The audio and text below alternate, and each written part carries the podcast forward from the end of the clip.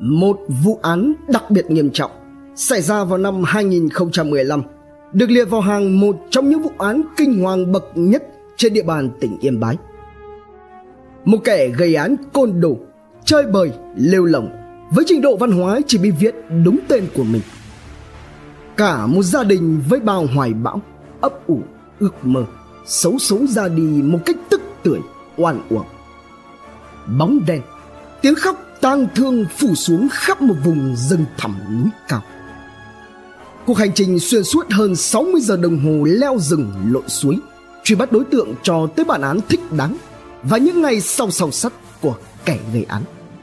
Hãy cùng Độc Thám ti vi đi sâu vào tìm hiểu vụ án này. Vượt khó.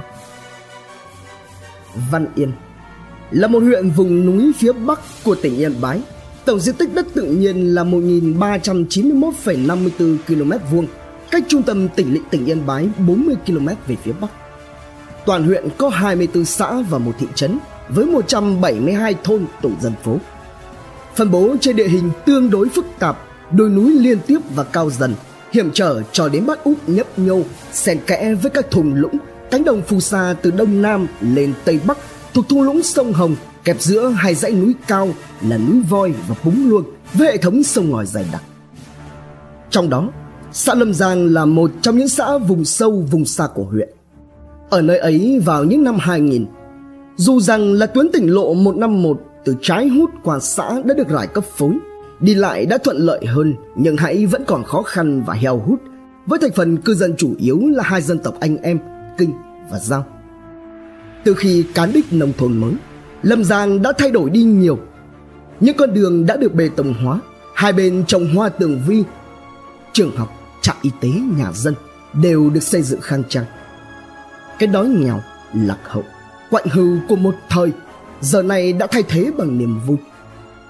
Dẫu rằng phía trước còn nhiều điều khó khăn, nhưng tin chắc với sự quan tâm đầu tư của nhà nước, sự nỗ lực của cấp ủy, chính quyền và mỗi người dân, chắc chắn Lâm Giang sẽ tiếp tục bứt phá. Ở nơi ấy, có hai vợ chồng chịu thương chịu khổ, vượt khó vươn lên, để tất thảy bà con đều yêu mến.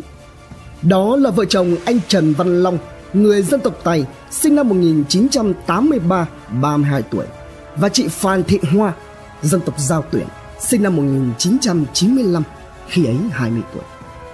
Anh Long là người con thứ năm trong một gia đình có chín người con, gia cảnh vất vả. Bố anh mất sớm, để lại người vợ đầu óc tay kề của mình cùng với bảy con thơ. Một mình bà Hoàng Thị Say, mẹ anh Long, bươn trải nắng mưa nuôi cả chín người con, nên cuộc sống vì thế cũng chẳng dư giả gì. Thậm chí, bà Say còn có người con thứ mười, xuất phát từ lòng tốt, tình yêu thương đùm bọc. Đó là Nguyễn Thị Hán, sinh ngày hai mươi tháng chín năm một nghìn chín trăm bảy mươi chín tại Tân Hợp, Văn Yên. Số là thế này, Hán vốn dĩ là một mảnh đời khá éo le, xuất thân là con út trong một gia đình có bốn người con. Trên Hán còn có một người anh trai và hai người chị gái. Mới chớm tuổi lớn, Hán yêu sớm. Hậu quả của sự việc đó là Hán có thai ngoài ý muốn với một người đàn ông. Khi biết Hán đã mang bầu, gã sở khanh khốn nạn ấy mới quất ngựa truy phong, bỏ của chạy lên ngựa. Cứ thế, Hán sinh con gái đầu lòng. Thế nhưng cũng chẳng được bao lâu, sau đó thì cũng bỏ còn lại cho người nhà, rồi đi nhiều nơi để làm ăn. Thế rồi, dây mờ dễ má thế nào, qua các mối quan hệ quen biết, bà Say đã kết nối cho Hán kết hôn được với một người đàn ông nọ ở xã Đại Sơn, huyện Văn Yên. Lần này đi bước nữa, Hán theo hẳn chồng, chuyển hộ khẩu đến hẳn Đại Sơn để sinh sống.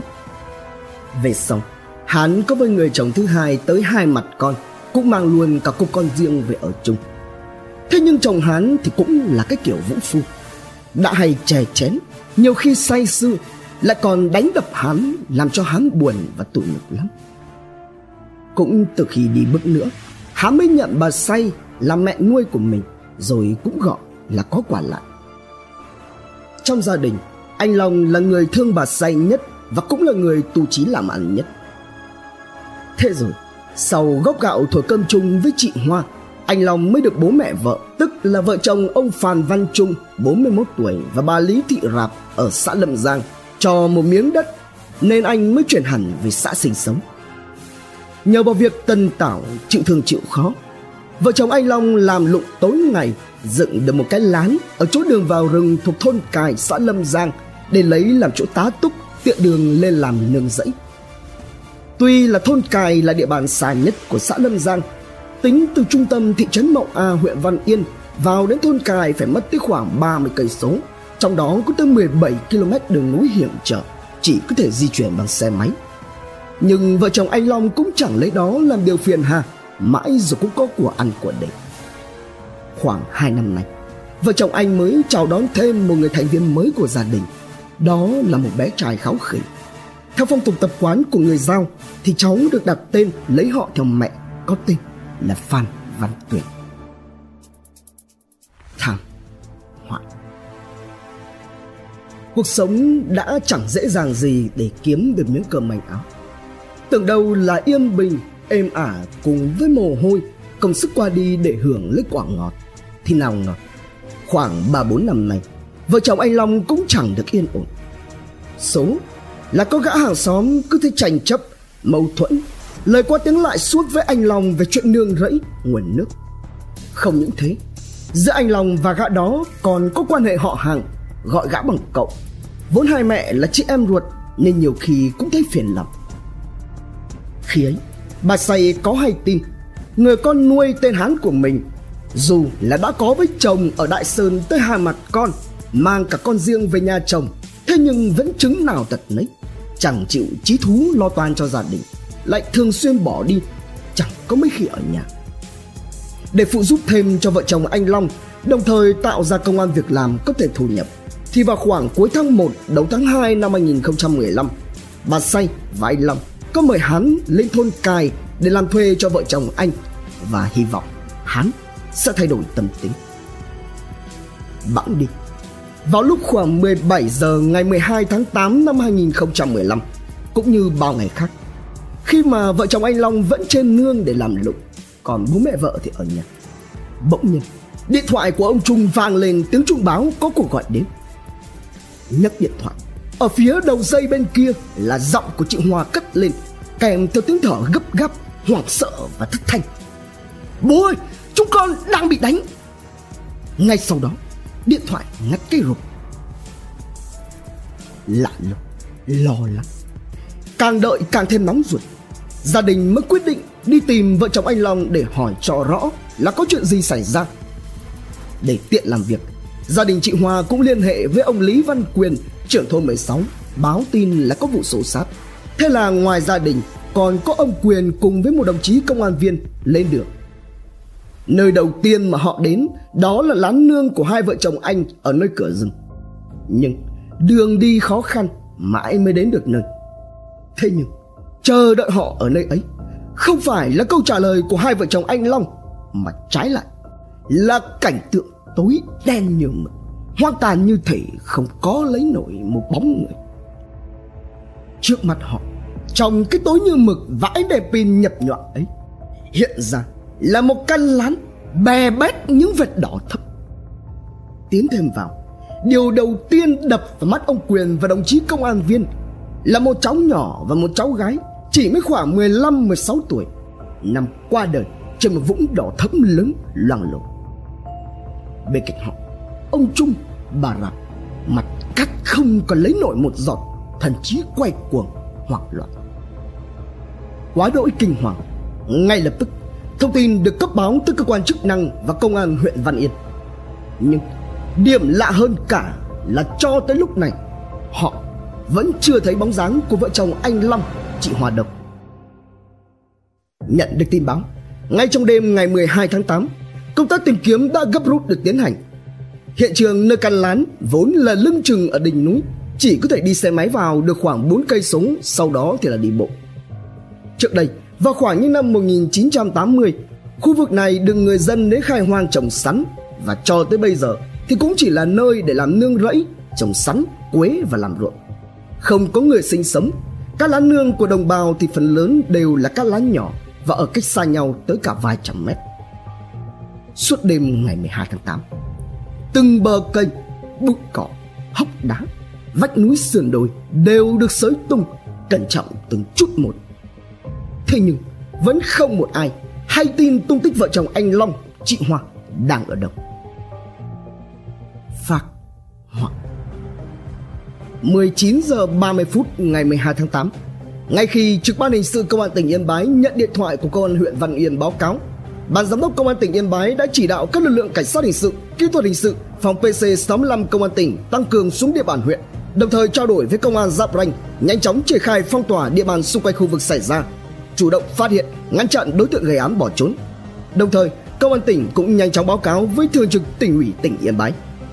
Nhận định đây là một vụ án đặc biệt nghiêm trọng xảy ra tại vùng cao, vùng đồng bào dân tộc, Ban giám đốc công an tỉnh Yên Bái đã khẳng định quyết tâm bằng mọi giá phải tập trung điều tra, xác minh, làm rõ và bắt giữ được đối tượng gây án.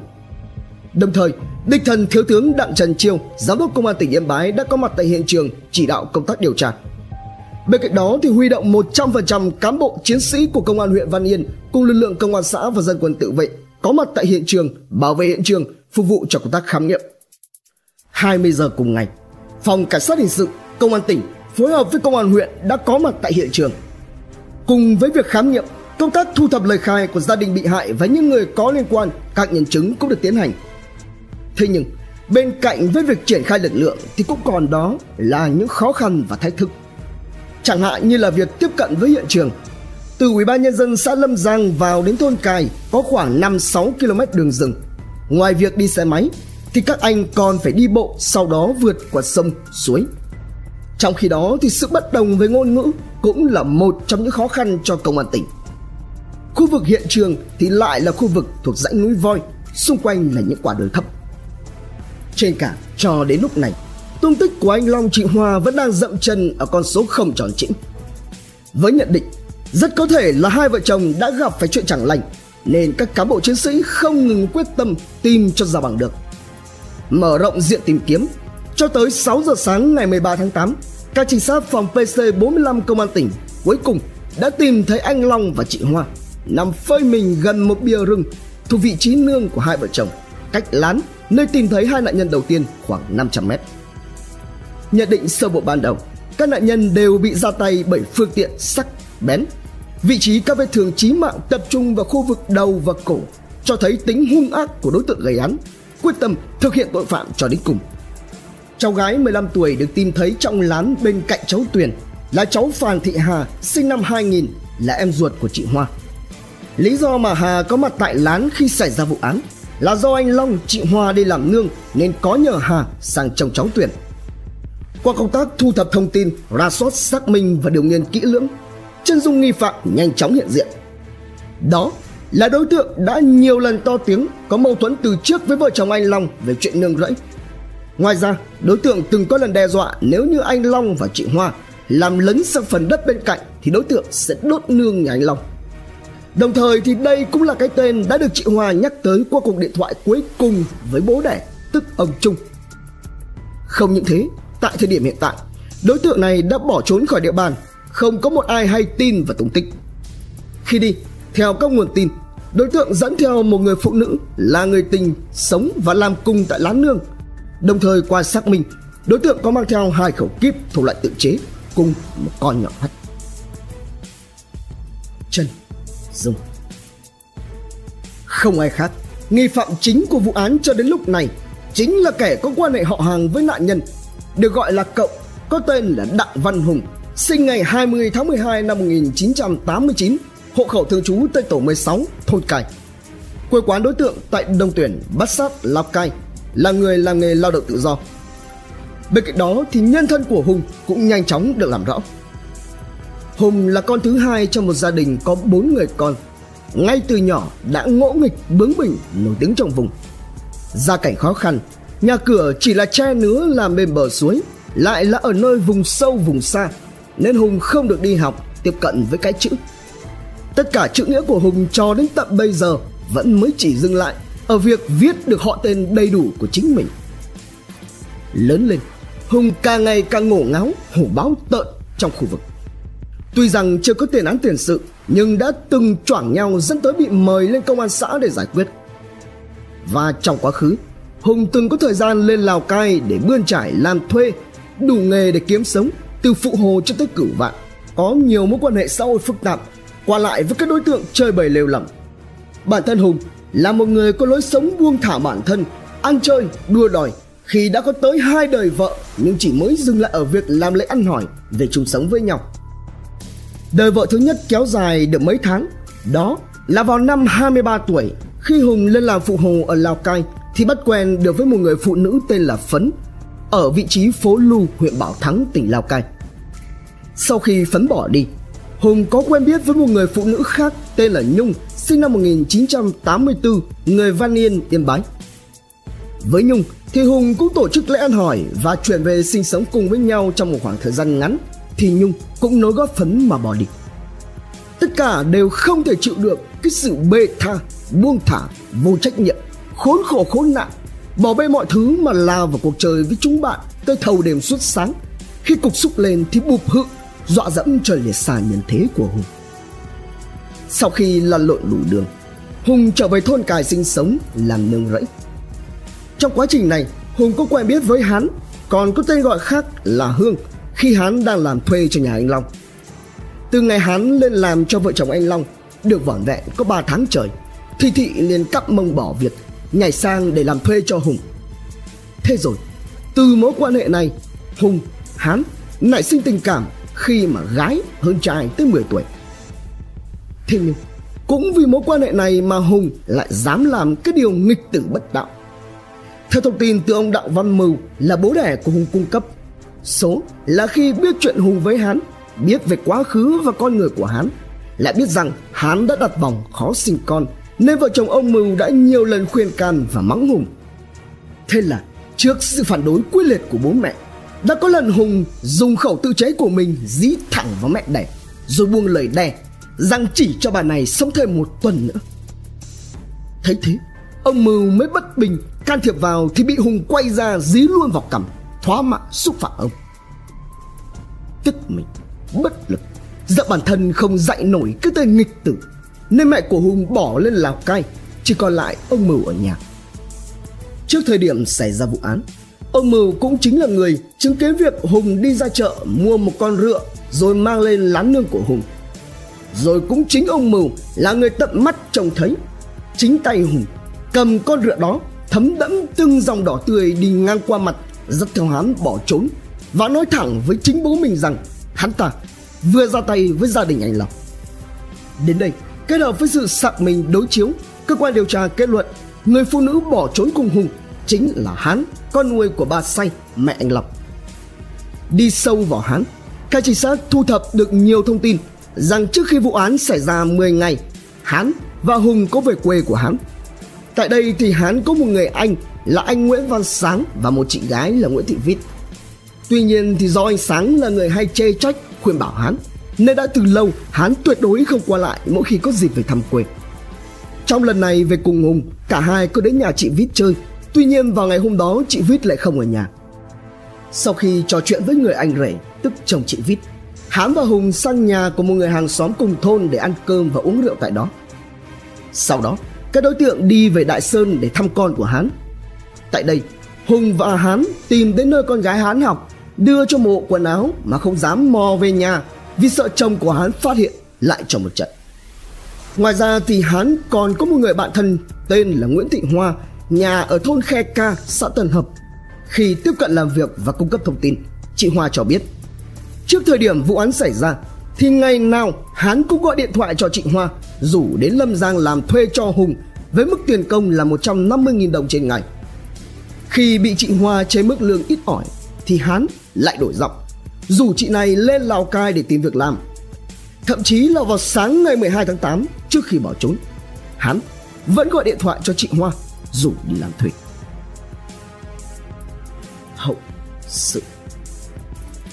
Ngay sau khi vụ án xảy ra, Công an tỉnh Yên Bái đã kịp thời tham mưu cho cấp ủy chính quyền địa phương tổ chức thăm hỏi, động viên và hỗ trợ kịp thời đối với gia đình bị hại. Đồng thời chỉ đạo các ngành, đoàn thể tổ chức tuyên truyền, vận động nhân dân yên tâm, không để các đối tượng xấu kích động gây phức tạp tình hình. Sau khi nhận tin vào sáng ngày mười ba tháng tám, Thường trực Tỉnh ủy đã triệu tập một cuộc họp khẩn cấp thống nhất chủ trương chỉ đạo. Đồng chí Bí thư Tỉnh ủy tỉnh Yên Bái đã có mặt tại hiện trường, kịp thời thăm hỏi, chia sẻ động viên với gia đình bị hại và hỗ trợ cho mỗi người mất là mười một phẩy năm triệu đồng trên người. Cùng với đó thì giao cho Ủy ban Nhân dân huyện có văn bản đề xuất kịp thời để hỗ trợ gia đình người bị hại. mười sáu giờ bốn mươi phút ngày mười ba tháng tám, Ủy ban Nhân dân tỉnh Yên Bái tổ chức buổi họp báo thông tin chính thức về vụ án do bà Phạm Thị Thanh Trà, Phó Bí thư Tỉnh ủy, Chủ tịch Ủy ban Nhân dân tỉnh Yên Bái chủ trì cuộc họp. Lãnh đạo tỉnh Yên Bái xác định đây là vụ thảm án đặc biệt nghiêm trọng trong vùng đồng bào dân tộc thiểu số, đã khẩn trương chỉ đạo cho lực lượng công an sớm tìm ra thủ phạm, xử lý kịp thời và nghiêm minh. Lãnh đạo tỉnh tập trung chỉ đạo Ủy ban Nhân dân huyện Văn Yên là địa bàn xảy ra vụ thảm án làm công tác tư tưởng, trấn an nhân dân không lo lắng và hoang mang. mười bảy giờ bốn mươi phút, sau khi kết thúc công tác khám nghiệm, các nạn nhân được bàn giao lại cho gia đình để tổ chức tang lễ theo phong tục của địa phương.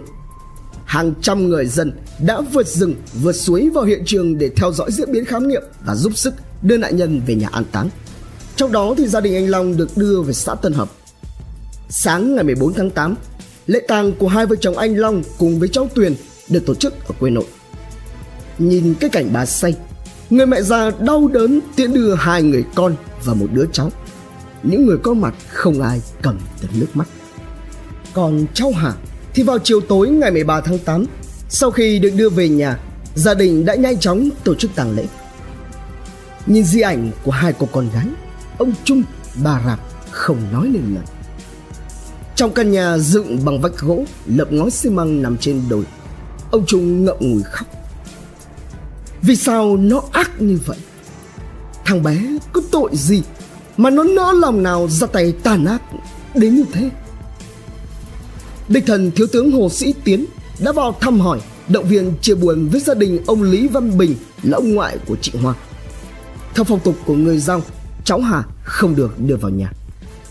Giữa chập trùng đêm tối, sự tang thương bao trùm cả xóm mình. Nỗi đau của gia đình ông Trung cũng là nỗi mất mát của bạn cài. Trắng đêm.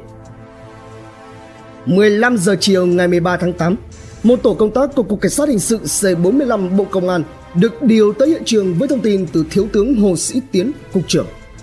Xác định đối tượng nghi vấn chưa thể đi xa trong phạm vi ba xã, bao gồm Lang Thíp, Lâm Giang, An Bình và một số địa bàn giáp ranh với huyện Lục Yên, tỉnh Yên Bái và tỉnh Lào Cai. Do đó, tiến hành phong tỏa các khu vực biên giới và các địa bàn giáp ranh giữa Yên Bái và nhiều địa phương để phòng đối tượng bỏ trốn lên Lào Cai do có nhiều mối quan hệ từ những ngày còn làm việc tại đây hoặc tìm đường ra nước ngoài, đặc biệt là quốc lộ bảy mươi. Do đó, mọi ngả đường lên núi để thông sang quốc lộ bảy mươi đều được tổ chức chốt chặn, bịt kín. Đồng thời, chóng nghiệp vụ cũng được huy động nhập cuộc để truy bắt nghi phạm. Cũng trong chiều ngày mười ba tháng tám, Thượng tướng Đặng Văn Hiếu, Ủy viên Trung ương Đảng, Thứ trưởng Thường trực Bộ Công an đã trực tiếp có mặt tại Công an tỉnh Yên Bái để nghe báo cáo và chỉ đạo công tác điều tra, truy bắt đối tượng. Đồng chí Đặng Văn Hiếu bước đầu ghi nhận và khen ngợi sự nỗ lực, cố gắng của các lực lượng chức năng trong việc nhanh chóng điều tra, xác định đối tượng tình nghi và kịp thời tuyên truyền, trấn an dư luận trong quần chúng nhân dân. Đồng thời yêu cầu Công an tỉnh Yên Bái phải nhanh chóng thành lập ban chuyên án, sử dụng đồng bộ các biện pháp nghiệp vụ, tiếp tục làm tốt công tác thu thập chứng cứ để phục vụ công tác điều tra, phát động nhân dân tích cực tham gia tố giác tội phạm. Đồng thời, phải phối hợp với các lực lượng chức năng khác tích cực truy bắt đối tượng trong thời gian sớm nhất. Về phía Công an tỉnh Lào Cai, ngay khi tiếp nhận được thông tin đã phối hợp ngược trở lại với Công an tỉnh Yên Bái, áp dụng tổng hợp các biện pháp rà soát các đối tượng nghi vấn. hai mươi hai giờ ba mươi phút ngày mười ba tháng tám, Thiếu tướng Đặng Trần Chiêu đã chủ trì một cuộc họp nhằm tăng cường lực lượng cảnh sát cơ động tham gia vào việc bao vây, truy lùng nghi phạm ngay tại Công an huyện Văn Yên. Theo lệnh của Giám đốc Công an tỉnh, chín tổ công tác cảnh sát cơ động hỗ trợ cho lực lượng công an đang truy lùng nghi phạm, chốt chặn tại các điểm đối tượng nghi vấn lẩn trốn. Trong khi đó thì công an huyện cần nhanh chóng sao ảnh đối tượng, chuyển cho các tổ công tác, tổ truy xét để tiến hành nhận dạng. Toàn bộ lực lượng cảnh sát cơ động theo chỉ thị cần thực hiện bốn tại chỗ, sẵn sàng thực thi nhiệm vụ và chỉ rút quân khi có lệnh. Bên cạnh đó, công tác rà soát các hộ cư dân cũng được triển khai thần tốc với lực lượng nòng cốt là các cán bộ công an cơ sở cùng tối đa lực lượng công an huyện. Không những thế, các lán nương nghi là đối tượng lẩn trốn cũng lập tức phải rà soát ngay trong đêm. Ngoài ra thì các tổ công tác cần phải chủ động về đèn pin, lương khô, nước uống, vũ khí, trong đó lương thực thực phẩm phải ít nhất đảm bảo một tuần thực hiện nhiệm vụ. Đồng thời các mũi trinh sát phải hết sức đề phòng đối tượng chống trả bằng hàng nóng thô sơ mang theo khi bỏ trốn. Tại các bến đò dọc theo tuyến đường, Đại tá Phạm Ngọc Thắng, Phó Giám đốc Công an tỉnh Yên Bái cũng ra chỉ đạo các tổ cảnh sát cơ động sẽ tăng cường sự chú ý kiểm soát, khi đặc điểm ở đây là đò chở cả đêm nên yêu cầu các lực lượng không được ngủ. Thế là với quân phục, đồ bảo hộ và các vật dụng cần thiết, trong màn đêm tĩnh mịch nơi rừng thiêng nước độc, hòa với những ánh đèn pin, từng chiếc xe Nissan chuyên dụng nối đuôi nhau rời khỏi trụ sở thẳng hướng thi hành nhiệm vụ. Trong đó, việc tổ chức truy tìm được chia theo nhiều hướng do địa bàn rộng, chủ yếu là đồi núi. Đặc biệt là điều kiện công tác còn có nhiều sự khó khăn, khu vực hiện trường không có điện, thưa dân và không có sóng điện thoại. Suốt đêm ngày mười ba tháng tám và rạng sáng ngày mười bốn tháng tám, trong khi cảnh sát cơ động Yên Bái tuần tra tại các khu vực mà nghi phạm có thể ẩn náu, thì cảnh sát hình sự tỉnh Yên Bái phối hợp với công an tỉnh Lào Cai tiến hành tuần tra kiểm soát tại các cửa khẩu, đường mòn lối mở, đề phòng nghi phạm trốn sang Trung Quốc. không giờ sáng ngày mười bốn, sau cuộc họp chớp nhoáng phân công lực lượng, đoàn công tác tăng cường của cảnh sát cơ động được tổ chức chia làm nhiều mũi. Con đường gom của cao tốc Nội Bài Lào Cai nham nhở, một bên là sông lau lách mọc um tùm đầy những ổ trâu ổ gà dưới ánh sáng vàng vọt hắt ra từ chiếc xe tuần tra đã trở thành một thách thức đối với lực lượng làm nhiệm vụ. Những đối tượng, địa điểm có biểu hiện nghi vấn đều được kiểm tra đối chiếu tất thảy với hình ảnh nghi phạm Hùng đã được cung cấp. Truy tìm. Ngay sáng ngày mười bốn tháng tám, cơ quan cảnh sát điều tra công an tỉnh Yên Bái đã khởi tố vụ án, đồng thời phối hợp với công an huyện Văn Yên và các đơn vị nghiệp vụ thuộc Bộ Công an đã có một cuộc họp triển khai các phương án bắt giữ nghi can Đặng Văn Hùng. Song song với đó, hơn ba trăm cán bộ chiến sĩ công an tỉnh Yên Bái và các đơn vị nghiệp vụ của Bộ Công an vẫn tiếp tục ráo riết truy tìm nghi phạm tại các khu vực được khoanh vùng trên một khu vực tương đối rộng lớn, địa hình hiểm trở, giáp ranh với tuyến đường sắt Hà Nội Lào Cai và sông Hồng. Tuy nhiên, thì việc thông tin liên lạc với các thành viên của tổ công tác gặp phải rất nhiều các trở ngại do không có sóng điện thoại, hoặc nếu như có thì cũng rất yếu, phải dùng tới các biện pháp thủ thuật thì mới có thể sử dụng được bập bẹ.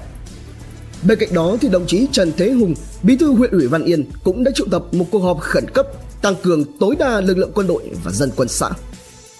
Một mặt, ngoài việc rà soát tại địa bàn xã Lâm Giang, các đơn vị nghiệp vụ được chỉ đạo tiếp tục tổ chức lực lượng vào xã Lang Thíp nhằm khép chặt vòng vây. Tính cho đến thời điểm này, tuy là có nhiều hướng nhận định khác nhau, song mọi nghi vấn đều tập trung vào việc Hùng và người tình đang lẩn trốn trong rừng sâu thuộc khu vực huyện Văn Yên. Mặt khác, thông báo truy tìm đối tượng gây án cũng được tung ra, gửi tới C năm mươi hai Bộ Công an và công an các tỉnh, thành phố trong cả nước, công an các huyện, thị xã trong tỉnh Yên Bái, các cơ quan chức năng, chính quyền địa phương các cấp, toàn thể cán bộ chiến sĩ và quần chúng nhân dân và đăng tải rộng rãi trên các phương tiện thông tin đại chúng với đặc điểm nhận dạng của đối tượng Hùng là chiều cao một mét bảy mươi, dáng người cao, gầy, có sẹo cong một xăng ti mét ở đầu lông mày phải.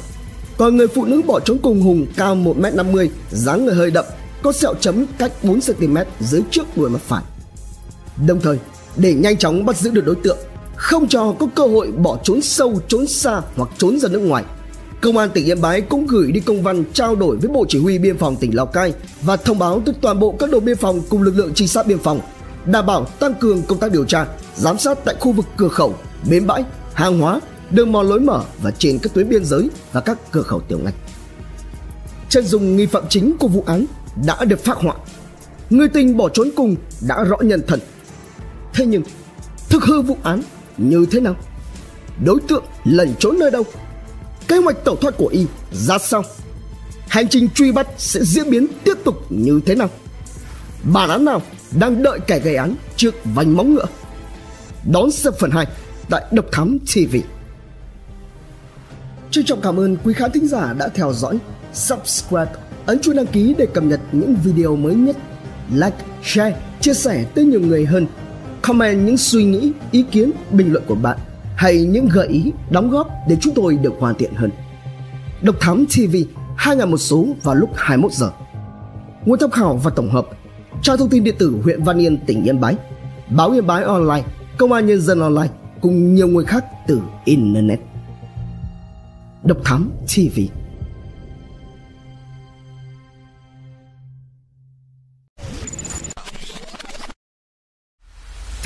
nội dung vô cùng hữu ích và thú vị trên YouTube qua hệ thống kênh của Passion Studio. Ghé thăm kênh Độc Đáo ti vi để theo dõi những thông tin kinh tế, tài chính, kinh doanh, khởi nghiệp. Đến với Độc Lạ ti vi để khám phá những câu chuyện độc đáo và kỳ lạ. Khám phá những vụ án kinh điển và bí ẩn, cập nhật tin tức an ninh nóng hổi cùng Độc Thám ti vi. Hay tìm hiểu về lịch sử Việt Nam qua Bí ẩn Sử Việt cùng nhiều kênh YouTube bổ ích khác đang được xây dựng và hoàn thiện mỗi ngày. Passion Studio mang đến những giá trị thiết thực.